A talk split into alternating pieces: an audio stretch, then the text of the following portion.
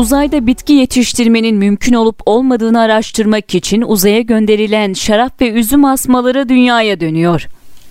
SpaceX Dragon kapsülüyle uluslararası uzay istasyonuna gönderilen 12 şişe şarap ve 30 üzüm asması dönüş yolculuğuna başladı. Uluslararası Uzay İstasyonu tarafından Twitter hesabından yapılan açıklamada Kasım 2019 ve Mart 2020'de SpaceX Dragon kapsülüyle uzaya gönderilen şarap ve üzüm asmalarının bugün ABD'nin Florida eyaletindeki Cape Canaveral açıklarına inmesinin planlandığı ifade edildi. Mission Wise adlı zirai araştırma ile uzay bitki yetiştirmenin ve besin ihtiyaçlarını karşılamanın yollarının incelenmesi amaçlandı. Uzayda uzun bir zaman geçiren üzüm asmalarının mikro yer çekimi ve radyasyonun etkisiyle nasıl bir dönüşüme uğradığını inceleyecek olan bilim adamları bu gibi bitkilerin daha sert ortamlarda yetiştirilip yetişilemeyeceği üzerinde de çalışmalarda bulunacak.